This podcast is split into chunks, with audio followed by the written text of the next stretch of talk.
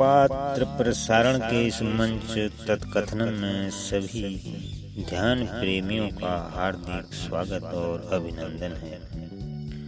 सज्जनों, ध्यान विषय पर इससे पहले एक एपिसोड हो चुका है। जैसा कि पहले ही कुछ बिंदुओं पर चर्चा हुई, जिनमें ध्यान क्या है, ध्यान का फल क्या है और ध्यान किसे कहते हैं, यह अब तक हम सुन चुके हैं। अब आगे कुछ और बिंदु लेते हैं और बचे हुए बिंदुओं को फिर बाद में चर्चा करेंगे। ध्यान कितने प्रकार का है? ध्यान क्यों करें? ध्यान कैसे करें? ध्यान कहाँ करें? ध्यान कब करें? ध्यान किसका करें? ध्यान कितना करें? और अंत में ध्यान कब तक करें? इतने बिंदु अभी शेष बचे हैं। तो आइए पहले समझते हैं ध्यान कितने प्रकार का है। तो सज्जनों यूँ तो कोई भी कार्य बिना ध्यान के बिना ध्यान दिए संपन्न नहीं होता। दाल में नमक कम है या फिर अमुक व्यक्ति के कहने का मतलब क्या है? ये सब हम ध्यान देने पर ही जान सकते हैं। लेकिन ये सामान्य व्यवहार की बातें हैं।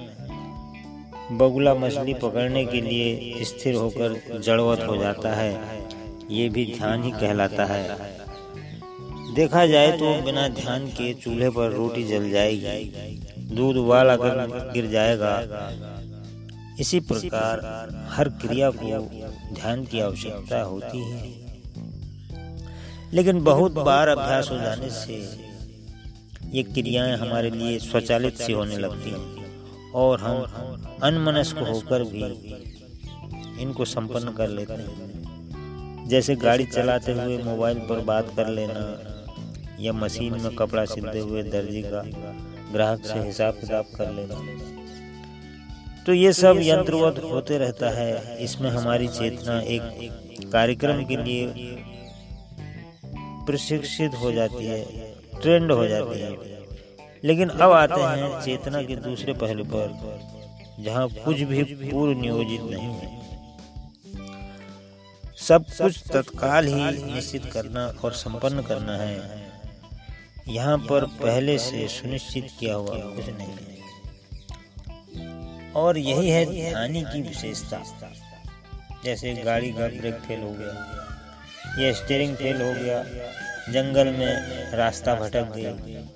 कमरे में सांप घुस आया अचानक आग लग गई। ऐसी परिस्थितियों से जो क्षण भर बिना घबराए सही और सुरक्षित वापसी का प्रयास करे, वही ध्यान की शक्ति है।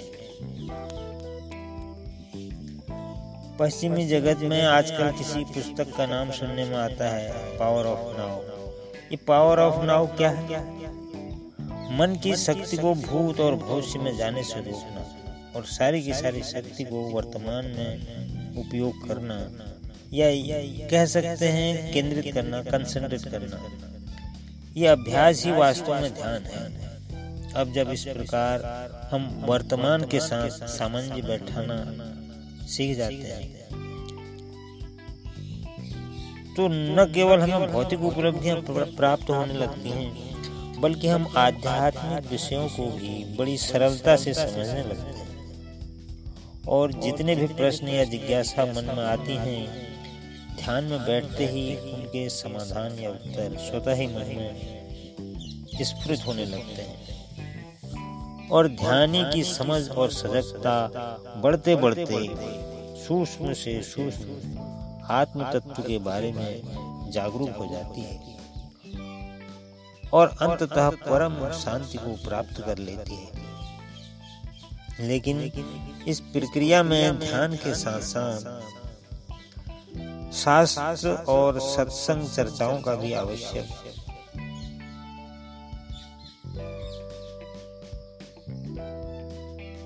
आवश्यक भूमिका होती है, क्योंकि ध्यान के मार्ग में कई पड़ाव, अवरोध और भटकाव भी आते हैं। तो सज्जनों मोटे तौर पर कहें तो ध्यान तो सकाम भी हो सकता है और निष्काम भी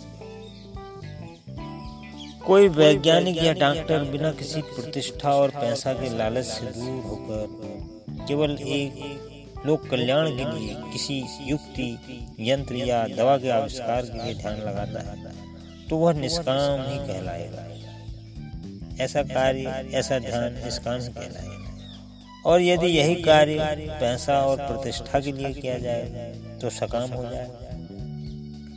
अब यहाँ पर गौर करने की बात है भाव के अनुसार ही चेतना भी संकुचित या विस्तारित स्प्रेड हो जाती है यदि भाव सकाम है तो चेतना संकुचित हो जाएगी। और यदि भाव निष्काम है तो चेतना उदार हो जाएगी। लिबरल परिणाम स्वरूप ध्यान की तीव्रता भी कम ज़्यादा हो जाएगी। यदि संकुचित है तो ध्यान पूरा नहीं लगेगा कंसंट्रेशन नहीं हो और ध्यान निष्काम तो उसमें सौ परसेंट इफिशियंसी या दक्षता आएगी। क्योंकि आत्मा और परमात्मा या सर्वोच्च चेतना को पूर्ण रूप से जानने या पाने के लिए पूर्ण केंद्रित ध्यान की आवश्यकता होगी। इसलिए पूर्ण निष्काम चित्त ही पूर्ण केंद्रित होकर पूर्ण चेतना को आत्मसात कर पाएगी। और इसीलिए एक बार स्वामी विवेकानंद जी से जब किसी ने पूछा कि व्हाट इज़ गॉड भगवान क्या है? तो उन्होंने कहा अनसेल्फिशनेस इज़ गॉड अर्थात निष्कामता ही भगवान है। अब ये निष्काम अनसेल्फिशनेस इज़ गॉड क्यों कहा? क्योंकि अनसेल्फिशनेस स्टेट ऑफ़ माइंड मतलब मन की या माइंड की दिमाग की मस्तिष्क की जो स्वार्थ निस्वार्थ अवस्था है चेतना उसमें आदमी का मन हंड्रेड परसेंट केंद्रित हो जाता है। और हंड्रेड परसेंट केंद्रित होने पर ही वो हंड्रेड परसेंट चेतना को ऑब्ज़र्व या साक्षात्कार कर पाता है। तो इसलिए उन्होंने कहा कि अनसेल्फिशनेस होना ज़रूरी है। तो अनसेल्फिशनेस इज़ गॉड का मतलब ये है, जिसमें हमारे अंदर सेल्फिशनेस या स्वार्थ नहीं रहेगा तो हम जो है पूर्ण परमात्मा के साथ सिंक्रोनाइज यस एक तरीके से समायोजित या उसमें लीन हो जाए। तो सज्जनों, ध्यान करने से पहले भोग और बाद में आगे बढ़ने पर भगवान भी मिलते हैं। अर्थात भुक्ति और मुक्ति दोनों प्राप्त होगी अब यूँ तो ध्यान के सैकड़ों प्रकार हो सकते हैं। ध्यान के प्रकार अनेकों हो सकते हैं, हज़ारों हो सकते हैं। उसमें कई फैक्टर काम करते हैं। लेकिन मूल रूप से देखा जाए जो बेसिक या आधारभूत वर्गीकरण है तो उसके हिसाब से ध्यान केवल दो ही प्रकार का हो सकता है। होता है। मूल रूप से कहें तो दो प्रकार का बनता है। पहला सकाम होने से सविशेष सविशेष और दूसरा निष्काम होने से निर्विशेष निर्विशेष। तो सज्जनों अब हमने जाना कि ध्यान मुख्यतः दो प्रकार का सकाम और निष्काम। अब आगे बढ़ते हुए अगले बिंदु पर चर्चा करते हैं। ध्यान क्यों करें? पहला बिंदु था ध्यान के कितने प्रकार हैं दूसरा बिंदु है ध्यान क्यों करें? ये आज के एपिसोड के विषय बिंदु है। इससे पहले के एपिसोड में तीन बिंदु हो चुके हैं। अभी अगर कुल मिला के देखा जाए तो ये पांचवा बिंदु है, ध्यान क्यों करें? तो सज्जनों, ध्यान क्यों करें? ये तो बहुत ही स्पष्ट बात है। क्योंकि बिना ध्यान के किया गया हमारा प्रयास प्राय असफल या फिर आंशिक रूप से ही सफल हो पाता है। जिससे हमारे श्रम, धन, समय, संसाधन और शांति सभी की हानि होती है। इसके उदाहरण प्रतिदिन हम अपने आसपास के जीवन में अनुभव करते रहते हैं। लापरवाह या ध्यान रहित बहुत बहिर्मुख व्यक्ति, स्कूल, कॉलेज से लेकर नौकरी नौकरी, सर्विस, व्यापार, लगभग हर क्षेत्र में असफल या फिर पिछड़ जाता है। वह न तो भौतिक सुख भोग प्राप्त कर पाता है और न ही पारमार्थिक शांति और संतोष। इसलिए चाहे ग्रस्त हो या व्रत शिक्षित हो या अशिक्षित, ध्यान परायण व्यक्ति ही। धर्म, अर्थ, काम, मोक्ष रूप, चतुर्विध, पुरुषार्थ को सिद्ध कर पाता है और मनुष्य जीवन का सदुपयोग कर पाता है। तो सज्जनों, ध्यान के विषय में हमारी चर्चा आगे बढ़ते हुए अगले बिंदु पर पहुँचती है और वो है ध्यान कैसे करें? ध्यान क्यों करें? ये तो आपने समझ लिया, क्योंकि बिना ध्यान के हमारा प्रयास पूर्ण सफल नहीं होता। अब ध्यान कैसे करें? इसके बाद और जो दूसरा अरबिंदु रह जाएगा आज के लिए, उसकी चर्चा अगले एपिसोड में होगी। यानी कि आज के एपिसोड में ये अंतिम बिंदु है कि ध्यान कैसे करें? आज के लिए ध्यान कैसे करें? यही हमारा अंतिम बिंदु है। तो सज्जनों ध्यान कैसे करें? ये एक बहुत ही सुंदर बात है। और हमारी सनातन संस्कृति में इसके लिए जितनी स्वतंत्रता है जितने ऑप्शन हैं विकल्प हैं या हो सकते हैं उतनी और कहीं भी नहीं। है क्योंकि आत्म तत्व के आविष्कारक हमारे आर्य ऋषि और मुनि जानते हैं कि विविधता आत्मा की विविधता में एकता ही आत्मा का वैशिष्ट है। आत्मा का जो सबसे महत्वपूर्ण या विशिष्ट वैशिष्ट है वो है डाइवर्सिटी इन यूनिटी अनेकता में और वही जो है, इस संस्कृति का या यहाँ के शास्त्रों में भी कहा गया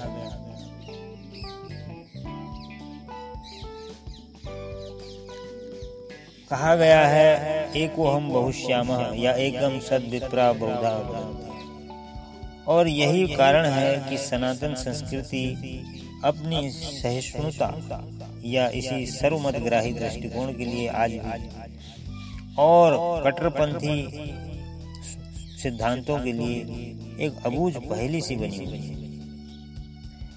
वो ये सोच नहीं पाते कि ये ऐसा कैसे हो सकता है। तो हम इस बात पर बात कर रहे थे, ध्यान कैसे करें? अब इस विषय में हमारा मानना है कि यह तो ध्यानी की रुचि और उद्देश्य के अनुसार अलग अलग प्रकार से होता है। और बहुत कुछ इस बात पर भी निर्भर करता है कि हमारा अंतकरण अर्थात मन, बुद्धि, चित्त और अहंकार इनमें से किस विशेष करण की ओर अधिक झुकाव अनुभव करता है? यथा या जैसे यदि मन प्रधान हमारा अंतकरण होगा तो भाव भक्ति से संयुक्त ध्यान में और सगुण साकार ध्यान में अधिक सफलता मिलेगी। जैसे हम गुरु, इष्ट, देव आदि का अवलंबन करेंगे और यदि हम दूसरा साधक है, उसकी बुद्धि की ओर अधिक झुकाव है, बुद्धि प्रधान उसका अंतकरण है तो वह तर्क, युक्ति प्रधान ध्यान में या निर्गुण, निराकार ध्यान में अधिक सफलता प्राप्त करेगा। जैसे ध्यान के लिए आकाश, वायु आदि जो नाम रूप रहित है, रूप रहित, एक तरीके से रूप रहित तो निराकार ध्यान में उसका झुकाव या सफलता ज़्यादा ज़्यादा इसी प्रकार चित्त प्रधान है कोई एक अलग है साधन तो उसके लिए साक्षी, दृष्टा, ऐसा ध्यान उसको अनुकूल पड़ेगा। और एक है अहंग प्रधान। अहंग प्रधान अंतकरण के लिए सेवा दया ऐसे कार्य, दूसरे की परोपकारी भावना है, दूसरे के लिए सेवा करना, कुछ कर्म योग करना। ऐसा इससे, ऐसे इसके साथ जुड़ा हुआ ध्यान की विधियाँ और ध्यान।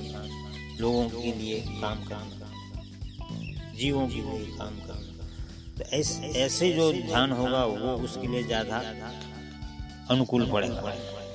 तो अंतकरण के हिसाब से हमने बता दिया मन, बुद्धि, चित्त, अहंकार, ये अलग अलग तो सज्जनों, मुख्य रूप से अंतकरण के चार कारण मन, बुद्धि, चित्त और अहंकार के अनुसार ध्यान भी चार प्रकार के हो सकते हैं, जिनमें क्रमशः अगर हम मन की बात करें तो भक्ति और बुद्धि की बात करें तो ज्ञान और चित्त की बात करें तो ध्यान, चिंतन जिसे कहते हैं, और कर्म अगर अहंकार प्रधान है तो कर्म मतलब सेवा प्रधान, कर्म प्रधान, जिसमें सेवा योग तो ये प्रधानता रहती है। अब यह तो हमें स्वयं ही निश्चित करना होगा कि उपरोक्त तो मन, बुद्धि, चित्त और अहंकार में से कौन सा करण हमें विशेष रूप से प्रभावित करता है। हम तब उसी के अनुसार हम अपने ध्यान की विधि का चयन कर पाए कि हमारे लिए क्या तो सज्जनों, ध्यान कैसे करें? यह ठीक करने के लिए ध्यानी को दो बातों पर विशेष ध्यान देना होगा। पहली बात तो यह है कि उसे पहचानना होगा कि उसका झुकाव ज्ञान भक्ति ध्यान चिंतन या फिर सेवा कार्य जैसे कर्मयोग आदि। इनमें से किस ओर ज़्यादा झुकाव है? और दूसरी बात ये कि वह ध्यान किस हेतु से करना चाहता है? मतलब भौतिक सांसारिक उपलब्धियों के लिए अथवा आध्यात्मिक उन्नति के लिए। जब ये दो बातें कोई ध्यान का जिज्ञासु ठीक ठीक निश्चित कर लेगा तो उससे अपने लिए ध्यान कैसे करना है? ठीक ठीक विधि भी उपलब्ध हो, हो ही जाए। शास्त्रों में सत्संग में बहुत सारी बातें निकल के आएँगी लेकिन मेरे लिए अपने लिए क्या ठीक है? ये तभी समझ में आएगा जब ये दो बिंदुओं को निश्चित कर ले। तो सज्जनों ध्यान इस विषय के कुछ बिंदुओं पर चर्चा होनी अभी शेष है। जिन्हें आने वाले समय में लिया जाएगा। आज की चर्चा के लिए आपकी प्रतिक्रिया यदि हो तो कृपया कमेंट करें मेल करें मैसेज करें और इसी के साथ एक भजन सुनते हुए अब आपसे आज विदा लेते हैं। हरिओम तत्सत हरिओम तत्सत।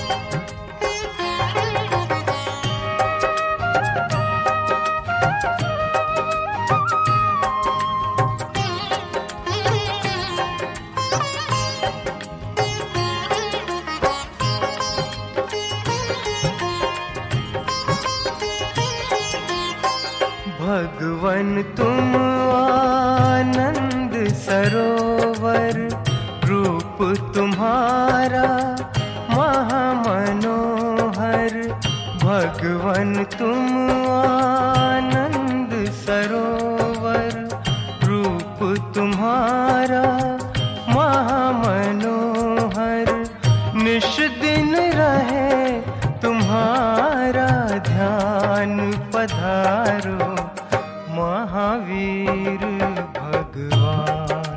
पधारो महावीर भगवान।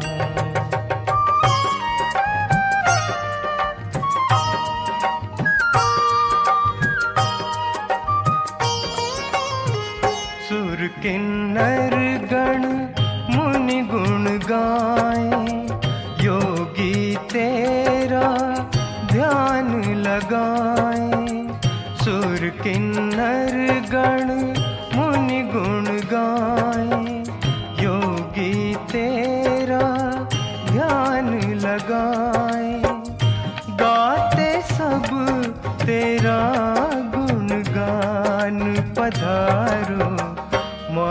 महावीर भगवान पधारो महावीर भगवान।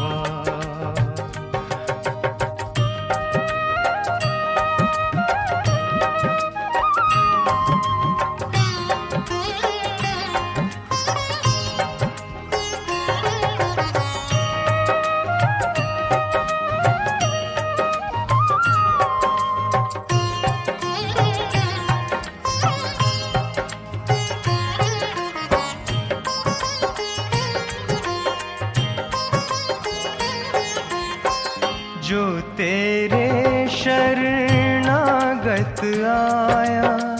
तूने उसको पार लगाया। जो तेरे शरणागत आया। तूने उसको पार लगाया। तुम हो गया निधि भगवान पधारो। भगवान